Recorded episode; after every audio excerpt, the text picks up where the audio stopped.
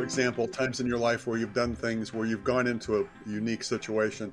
Examples I give are going to a worship in a faith that's different than from your own, first day on a new job, mm-hmm. or going to spend the weekend with your future in laws. and how painful each of those can be as you walk into the room because you're not a member of the group and you don't really know what the rules are. If that were to be a hospitable situation, someone would step forward and say, Hey, let me be your guide. Let me walk alongside you during this experience. Mm. Let me teach you the rules of this setting. Yeah. yeah. And I think that's what faculty can do with students. The Digital to Learn podcast is dedicated to exploring both what's new and what's good in the use of technology in teaching and learning. Our mission is to have the best minds sitting in front of our microphones sharing evidence based strategies for digital teaching and learning. Digital to Learn is brought to you by the Center for Learning and Innovation at Indiana Wesleyan University. Thank you for joining us. And now, the Digital to Learn podcast. Welcome to the Digital to Learn podcast. I'm Tiffany Snyder, and I'm here with our co host for today, Mike Jones. Hi, Mike. Hello, Tiffany. Hello. I am so glad that Brad is dealing with incarceration right now and can't be a part of this show. Oh, wait a second. Who is our guest today? It's Brad, Mike. Oh, that's right. That's right. Our typical co host, Brad Garner, is joining us today on Digital to Learn, and it is great to have you here, Brad. Brad Garner serves as Digital Learning Scholar in Residence at Indiana Wesleyan University. Before moving into higher education, his career was focused on program and faculty development in K 12 public school settings, where he worked as a classroom teacher, school psychologist, and administrator. During his time in higher education, he has thoroughly enjoyed the opportunity to engage with students in classroom and online settings. His most recent research activity has focused on the use of digital technology to promote learning, Brad is a frequent presenter at conferences and workshops and has authored several publications, including Engaged Learners and Digital Citizens in 2016, Teaching Students to Become Digital Content Curators in 2019, and Inclusive Hospitality in Online Teaching Design, Deliver, and Discover, scheduled to hit the market in 2024. He is the editor of eSource, a publication of the National Resource Center for the First Year Experience and Students in Transition, and serves on the editorial board of the Advances in Online Education Journal. Our longtime listeners will also know that Brad is the co host of the Digital to Learn podcast. However, today we welcome him as our guest. Welcome to the show, Brad.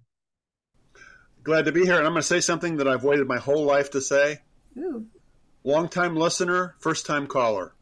Hey, welcome. Welcome to the show.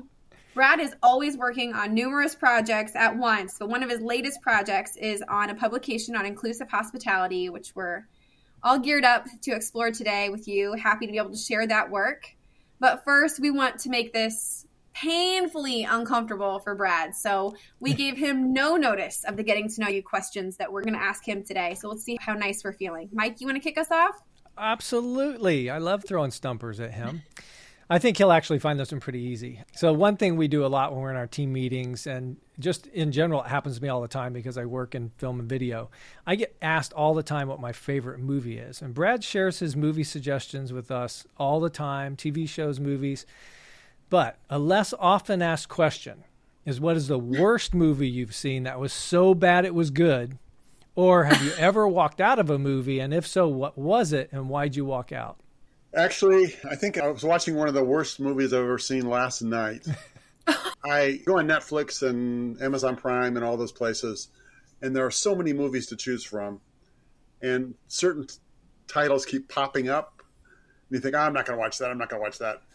So last night I started watching the movie The Pope's Exorcist. Ah, with Russell Crowe, right? With Russell Crowe. I, I really liked his character, but it just got really weird. like from the original Exorcist movie. And I just turned it off. So that's equivalent to walking out of the room. Yeah, yeah. How far in did you make it? Probably the first half hour. Okay, all right. Just enough and for then the it got really bizarre. But he, his character was awesome. It was good. really good. That's good. Our audience has been warned. Yes. oh, my turn. So I asked, I called on a friend. We all work with a colleague, Amber. And Amber said, Ooh, you're having Brad on the podcast. you should ask him who is. Oh, Brad's putting his head down. Who is your favorite colleague that you've ever worked with at you? It's like asking your favorite kid. Well, it would be a tie, actually, between Mike Jones and Tiffany Snyder. Oh, I meant good to say- answer. We're excluded. These are softball questions. What do you? Oh, this is easy. All right, I'm going to go positive negative again. So we've got uh, a question that I guess if anyone knows Brad, you know that he has a love for music. A lot of his questions for our guests are around music and favorite artists, favorite songs, right? What you may not know about Brad is that he often attends the Rock and Roll Hall of Fame induction ceremonies. So my question is, who's your favorite artist ever inducted, and why do you think they deserved it? You mean in, in, from the, the concerts I attended, or just in general? You could go either way. Oh wow, that list is so long. I don't know that I could answer that, but I'll substitute an answer. Okay. and that is these are annual events. We're going to the next one in October, and they induct people, and then they perform for a ten minute segment. And one of the things that always surprises me is how much differently I feel about a group after I've seen them perform live. Interesting. I may have had no interest in them whatsoever, yeah. but when I get to see the, the members of the band, their personalities, their performance, I'm immediately attracted to them. Two ex- quick examples Pearl Jam and Foo Fighters. Okay. I really had no feelings about, but yeah. once I saw them perform, I was like, wow, I love these guys. Interesting. Interesting. Great. Well, I got to get some pinnacle. So, what artist did I don't know if you get to meet him or if you're just in the audience? Here's my favorite. Here's my favorite moment. Okay. And the, there, there's some great stories. All right. One of the groups being inducted was ELO, Okay. and this was right after, within months of Chuck Berry's passing, and they opened the whole induction ceremony with this orchestra playing "Donna Donna" that Beethoven thing, and then ELO went into "Roll Over Beethoven." Ah, awesome, right? It was amazing. But the best part of it was the person who inducted them into the Hall of Fame was Dhani Harrison, George Harrison's son. Okay. And he tells a story about going to an ELO conference with con- concert with his dad, and they were up in a box, and guy comes up, knocks on the door, invites George down to the stage to perform "Roll Over Beethoven" with ELO, which George actually recorded Wow. for the Beatles. Wow. The other part of the story is Dhani said, I remember this so vividly because until that moment, I didn't really know what my dad did for a living. oh, wow. Oh, wow. Yeah, it was amazing. Very cool. Those, yeah, I got my money's worth out of that question. Thank you, That Brad. was good. probably more than you wanted. Probably more than you wanted. Well, I could I could do another. Uh, well, I'm gonna I'm gonna sneak two in here. One, I just want to know for real how many how many pairs of glasses do you own? Ooh. And then follow up question, unrelated.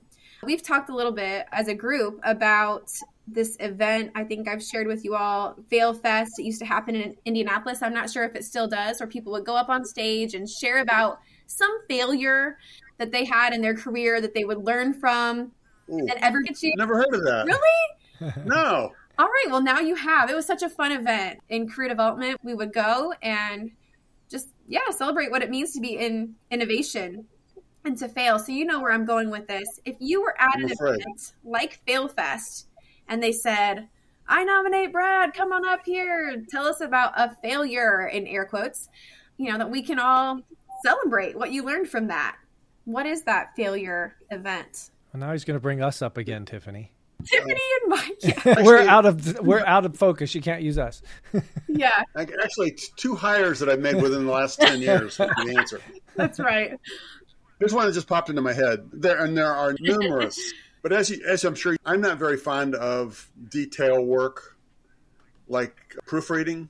So I worked at an organization, and we had a monthly newsletter, and I was in charge of putting it together. And so we sent it out to about 1,500 people. And somebody called right away and said, "Are you aware of how many typos there are in this newsletter? It's atrocious." So I said, Whoops. Yes, of course we are. and as this is April, and this was an April Fool's contest.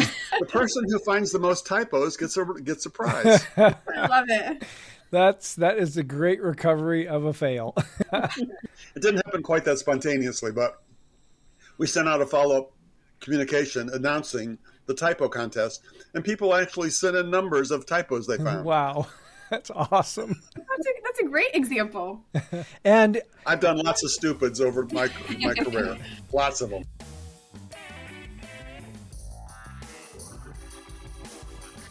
I can't think of a better way to kick off a conversation about hospitality than to be that hospital to somebody that, or hospitable to someone that was that hostile. Did you say hostile? That's even more hilarious. Is that what I heard? I said hospitable to someone that was so hostile. Those are Oh, two I hard gotcha. words to say in the same yeah. sentence. Say that ten times. right. Well, we have Well, uh, always enjoyed working with you, Brad. And this podcast itself was part of a brainchild that you had of how we could communicate with people about the intersection of technology and learning. But a lot about even getting to technology. And I think in some ways, technology stops hospitality if it's not used correctly. So I'm really excited to dive into this topic with you today. And we'll start with our first more serious question that is, how did you begin down this path of inclusive hospitality? It's no secret that when I started teaching online, I simply didn't like it. It was a series of responses to written communications and never really got to know the students in the class. I found it to be very painful and changed entirely for me when we started doing uh, synchronous conversations with students. That was a total game changer. So I began having weekly discussions, having office hours, having multiple Zoom sessions with students throughout the week when they were struggling with certain assignments or had questions, getting texts, all those kind of things. One particular student I remember was in a was in a he was having some life issues, and we we tried to work through them, but it was just overwhelming, and she finally had to drop the course, which was very sad. Right. But I got an email from her shortly thereafter, after that decision was made, and it simply said, "Thank you for seeing me." Mm, yes. and that was a kind of rocked my world a bit. I'm happy that I saw her, but it also made me think: Am I seeing everyone? Yeah. And one of the one of the dynamics, for example, is when you have 12 students in a class and six of them show up for the weekly live discussions. Disciplining myself to also get to know the other six and create pathways for us to interact. So that that was the beginning of this whole thing for me. That's good.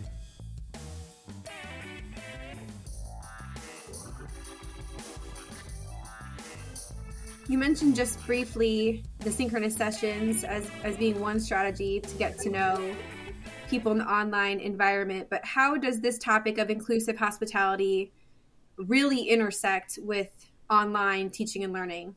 I've heard students say this almost word for word. Until we started doing the synchronous sessions, and, and in many classes they still don't have those. Yep. And if you're listening and you're a faculty member, please start today. Yeah. It makes such a difference. And they would almost say word for word, until we started doing this, I felt like I was teaching myself. If you think about a, a class where that doesn't occur, you're plowing through assignments one after another, discussions one after another, getting some written feedback, interacting with your classmates in a written format, but not really getting to know each other very well. I, that's when this whole concept of hospitality jumped out at me as a way of thinking about how to do this. Yeah.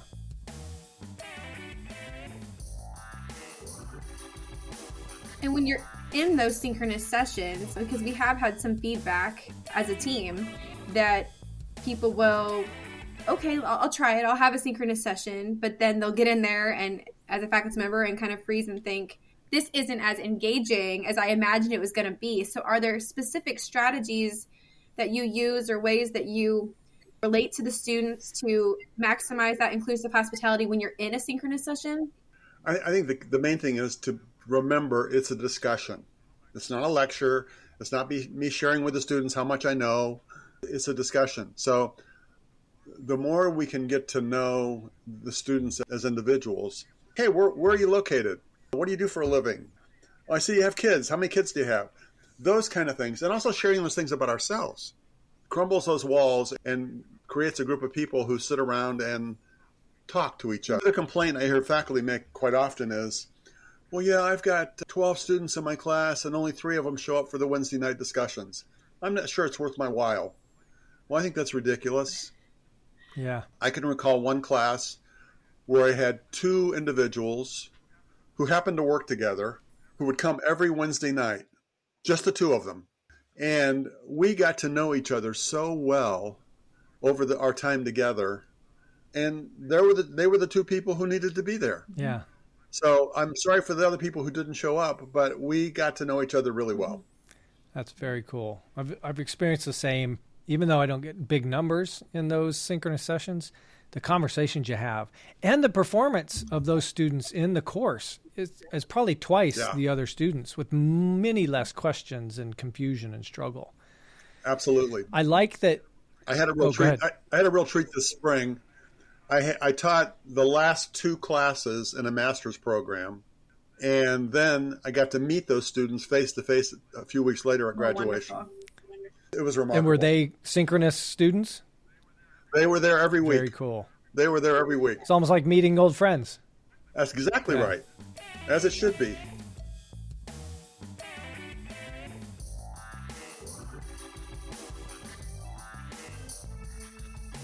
So I love that these two words are together inclusive hospitality. So when I think about hospitality, my wife is a very hospitable person.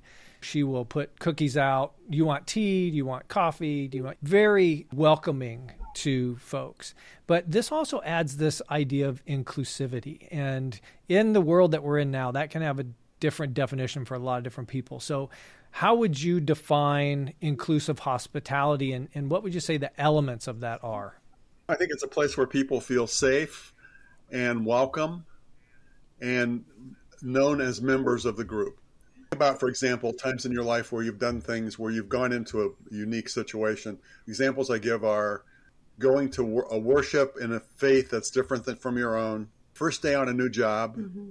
or going to spend the weekend with your future in laws. and how painful each of those can be as you walk into the room because you're not a member of the group and you don't really know what the rules are. If if that were to be a hospitable situation, someone would step forward and say, Hey, let me be your guide. Let me walk alongside you during this experience. Hmm. Let me teach you the rules of this setting. Yeah. Yeah. And I think that's what faculty can do with students. Mm-hmm. Because when we come together in a new class, we're strangers. Mm-hmm. So I'm going to put out the welcome mat and then let's get to know each other. Yeah, that's really good.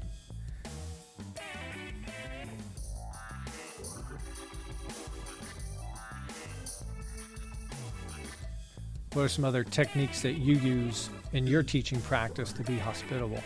I just learned one this weekend, actually, last weekend. I typically send out an email to students inviting them, for example, next Tuesday, I'm going to do a course overview session, first night of the class. Join if you can. And what I hadn't thought about was you, some people will begin to accept those invitations, and others will say, I'm sorry, I can't make it, blah, blah, blah. And I had been missing an opportunity because I was able to respond to their emails, whether they said they were going to come or not, Oh, yeah. but just to create another connection with them. Hey, I'm glad you're going to be there. Oh, sorry you can't make it. I'm going to record it. I'll put it in Ah, Brightspace. yeah. So just finding different ways to make those connections. Another one that comes to mind is, and I'll attribute this to our, our colleague David Steffen, who used to work with us at Indiana Wesleyan. He created a strategy called curiosity conversations. For example, in this research course that I'm teaching starting next week, in like week three or four, the students are required, and it's point bearing, to have a conversation with me. So we make an appointment, we get together, and basically talk about any questions they might have. And those are questions about the course, questions about what they might be able to do when they finish. They want to know more about me, what's my background, all those kind of things. But it, it forces us together. And much like I used to do on the Marion campus when I was teaching there, I would have one on ones with students. They end up doing most of the talking. Yeah. Just being an ear.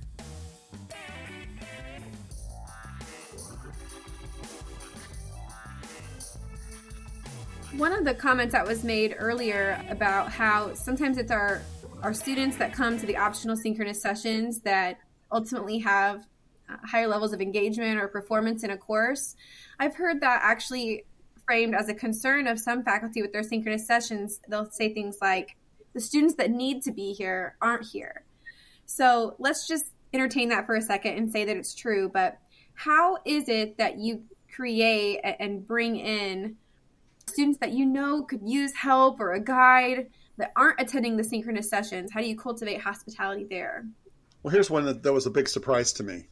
In our learning management system, when you look at the assignments that are submitted, there's a button at the top of the page that if you click on that button, it creates an email for students who haven't submitted in that assignment.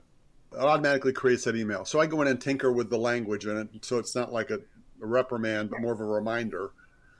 But imagine being a student and getting an email from your instructor saying, "You didn't submit this assignment." Doesn't really say it that way, but right. just to get the email alone would be terrifying in some ways. They view it as, and I will typically always, that doesn't make sense. I will, generally speaking, get a response saying, "Thank you for reminding me. I'll get that in tonight." Because I think what they they see in that email is, "Hey, somebody noticed. Yeah. I'm not out here by myself. My instructor cares about me." That's the message they get. So I think you can just even just sending an email saying, "Hey, you did a great job on this assignment." Anything you can to, to invite a response. Find something good they did.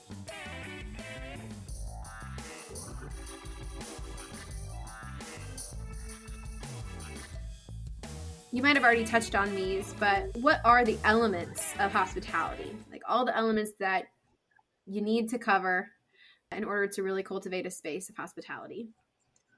I think uh, there are four dispositions that faculty need to have that kind of roll up into hospitality. And cleverly, I will say incredibly cleverly, the first letters of each of these spell out the word teach. Isn't that amazing? Uh, so T is for being teachable. So as faculty, we need to be learners. I say this with all the love I have in my heart, but there are many faculty in higher education who put themselves up on a pedestal and flaunt their knowledge in the classroom and want the students to know how smart they are. That's not a good way to go. It's much better to be teachable, acknowledge that you don't know everything in the in your discipline, and there's always something new to learn. So that's the first one. And I think that probably is one of the most important ones. That's the starting point. E stands for empathetic, especially for us as we work with adult learners. They have full lives, jobs, families, community responsibilities, car payments, all kinds of things like that. And they pile on top of that a an academic program in courses that are only five or six weeks long. So it's very compressed and they're very busy the whole time if you miss a step, you can be in big trouble. And I have yet to teach a course where at least one student hasn't stumbled over something happening that they didn't expect.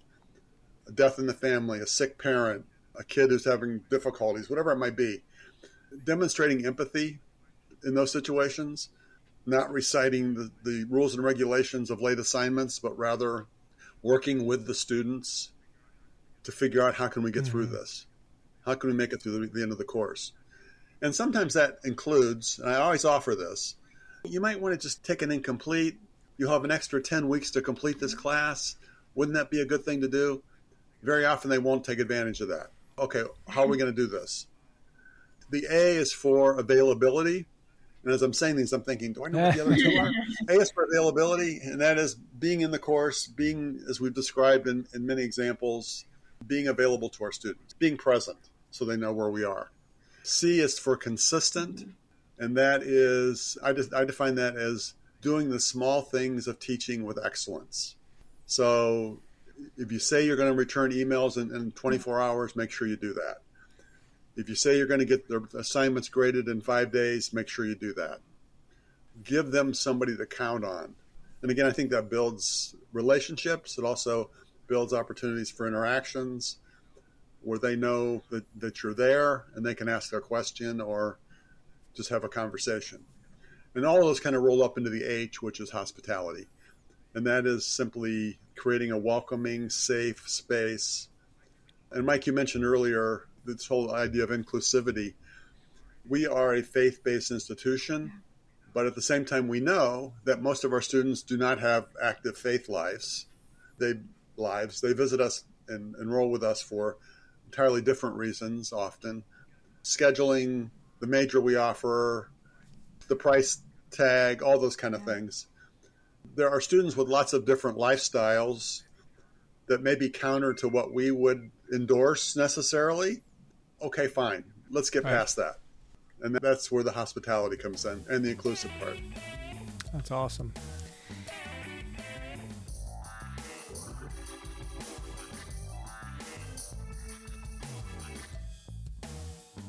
Well, we had a question next is what's this mean for faculty? But I'm going to expand that because I think we can focus on faculty or on the classroom, but we also miss some things. I'll tell a little story on this one. So, somebody asked me to create a video. They wanted to create a video for their course that was a walk through the syllabus. Well, there was a whole section of the syllabus on academic integrity, plagiarism, that type of thing. All of the language in that policy, as it was written, and he was just going to use it as a script, was um, guilty until proven innocent language, right? It was all just it was all penalty language. There was nothing in there saying we don't believe yeah. that you would do this, but we just want you to be aware. Uh, there's just a, such a different, a better way to say it. So to me, I look at that and it, instead of being hospitable, that was a very hostile section. Yet, if you look at any yes. course in our catalog, has a syllabus that has that same hostile language in it. So I think we can look at ways to improve what we do as an institution as much as we do as faculty. I know we're focused on faculty here, so we'll take it that way. But what other ways can we be inclusive and hospitable as faculty members, and really, what's it mean? Well, I think the plagiarism example is a good one. And again, I, I happens quite often, maybe once in every course, maybe twice, where a student mm-hmm. does that. And I will typically send them an email saying, just noticed that your a lot of your paper was not original content. But then I close with, we need to talk about this. Let's set up a time to talk. So I will set up a Zoom session, and you can tell that they're totally freaked out by this and frightened about what might be happening. And say in virtually every case, they had no idea that what mm. they did was wrong. It wasn't an intentional trying to pull a fast one on me. And the approach that I take, policy says do it the first time, you fail the assignment. Do it the second time, you fail the course. Do it the third time, you're out of the university. I add a, a, a precursor to that, and I say to them, why don't you do this over, and we'll just treat this as a learning experience and right. move on. So no penalty, no point deduction. Just redo the assignment in your own words, and they mm-hmm. do. And I think they learn from that, and that's the point. Yeah there's there are some programs that are like zero tolerance. If this assignment is missed, zero tolerance. It's a zero. I really mm-hmm. struggle with that type of a policy at a university because it it is yep. the opposite of hospitality. One of the best things that prepared me to be a teacher was being a bad student. I went back the other day. I was looking at my my transcript for my illustrious college career, and was appalled at how poorly I did my first semester, I had a 1.7 GPA. I think I graduated. I didn't really know that there was such a thing as a GPA until the last day before high, high school ended, and they handed out these little slips of paper that indicated that I was in the bottom third of my wow. high school class. I didn't get much better in college, but I, I think that either consciously or unconsciously made me think about what teachers can do to help students be more successful. Mm-hmm. Yeah, that's awesome. And so I have a real passion for students who are struggling we see that.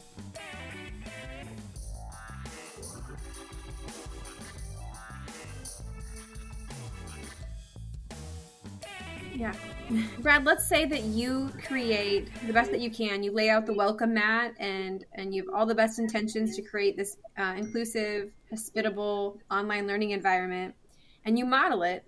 But how do you address instances where maybe peer to peer that's not happening. So, and maybe this doesn't happen very often because you're modeling it so well and you've got the welcome mat laid out, but how does somebody facilitate a classroom and, and make sure that the inclusiveness and the hospitality is extended even from, from peer to peer? When you say from peer to peer, maybe in discussions, like maintaining oh. hospitable discussions where people can challenge each other, but it doesn't turn hostile. I haven't seen Yeah. a lot of that. And one of the other things that, that surprises me about on, online courses is the level at which students are Mhm. transparent and will share very horrible experiences they've had, painful things that have happened in their lives, and just put it out there. But then the other part of that is I see other students rallying around Mm. them and being encouraging and supportive and hey, we can do this, that that kind of attitude. But I've also noticed that level of transparency does not occur in the synchronous hmm. sessions. So people are more comfortable writing Yeah. about invisibly almost, writing about something in their life rather than hmm. saying out loud. So I think that speaks to the advantage of having both of Mhm. those Yeah. available, both of those venues. But I'm always just totally amazed at how much people will share. Mm-hmm.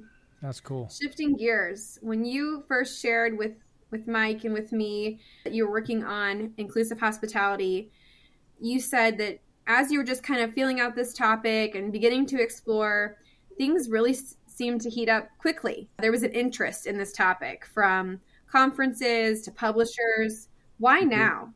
Well, uh, uh, part of it, I think, is this whole, if I can say this correctly, this whole bit of hoopla around being woke mm-hmm. And about not doing diver, you know, diversity, equity, and inclusion things. That's in various parts of the country gaining momentum. I think the the idea of providing hospitality and being inclusive is really accomplishing the same thing, but it's much more palatable to, to say it that way.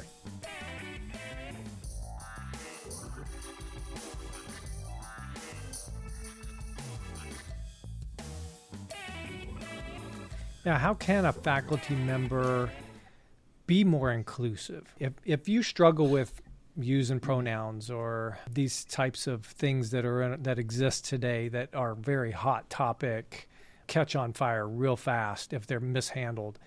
How do you be inclusive in a hospital without offending your own sensibilities, if you will? Uh, if you're that type of person, is it something you just avoid, or what advice would you give someone that's struggling with that? Well, I've, I've had various things happen in, in some of my synchronous conversations. One student was drinking a glass of wine while we were having our, our discussion. Others have revealed things about their lives and what they believe. And I don't necessarily think it's my role to stop the discussion and tell them how, what they're doing is incorrect or this is the way you should be living or blah, blah, blah. I think those kind of conversations are built on relationships. And for me to chastise a student for some behavior or a comment, which might be outside the bounds of normal Right. expectations, I don't think is a valuable exercise. I may have a private conversation with them later just to say, just want to let you know how I felt mm-hmm. when that happened. And you might consider this. But I find students to be generally very civil to one another kind of we're all in this together. We're all in the same boat. We're all struggling. Let's make it through this. And I read recently one of the one of the characteristics of a community is if you think about an online class, is when people in the class talk to one another, connect with one another outside the class. So they build those relationships in the course, but they also become supportive to one another outside the bounds of that particular course.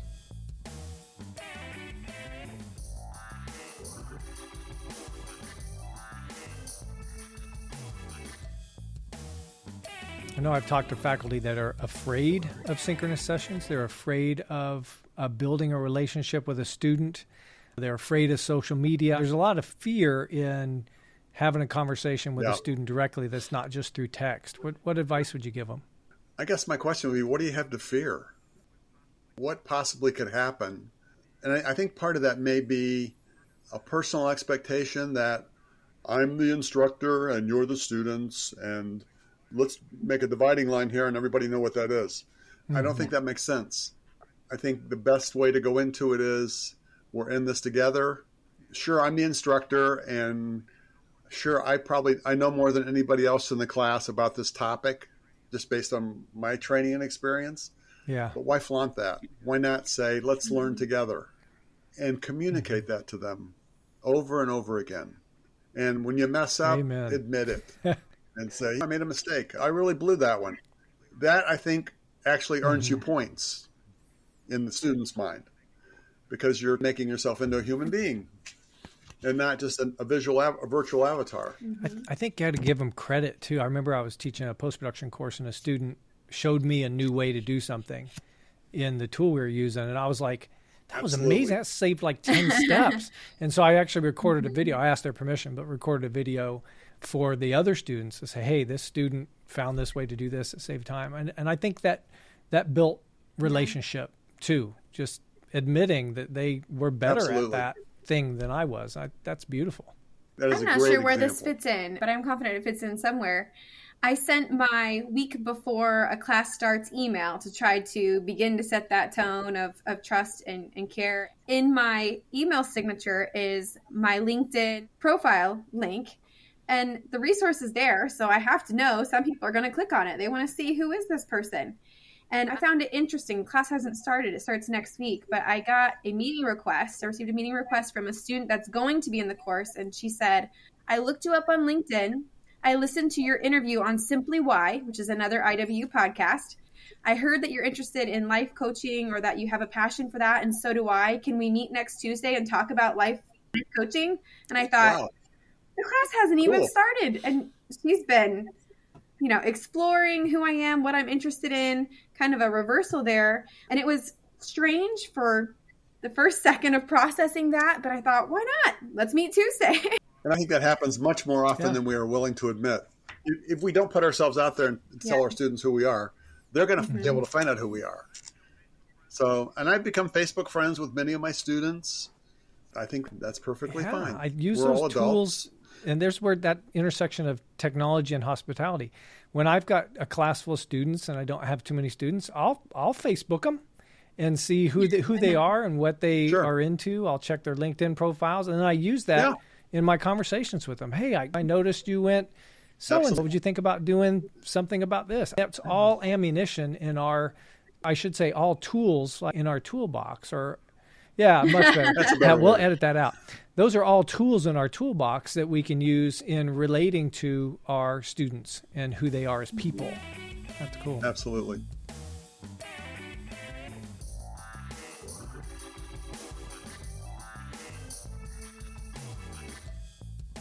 Absolutely. Brad, earlier you shared the teach model for hospitality. That's just one example of your writings and work on inclusive hospitality. Where can we find the work that you've done that you plan to do on the subject?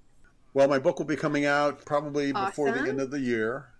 It has been designated as a cure for insomnia. So if you read one page a night, you'll have the best night of sleep you've ever had.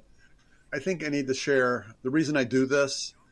We had Yong Zhao on the oh. podcast Yes. a year or so ago, and he said, if you want to learn about a topic, write a book. And that is so true. So writing books for me is a selfish endeavor. I'll identify a topic I don't know about, and I learned so much by writing. That's the end of it for me. I don't really care if anybody reads it. Nice if they do, but typically they won't. I learned a lot. That's awesome.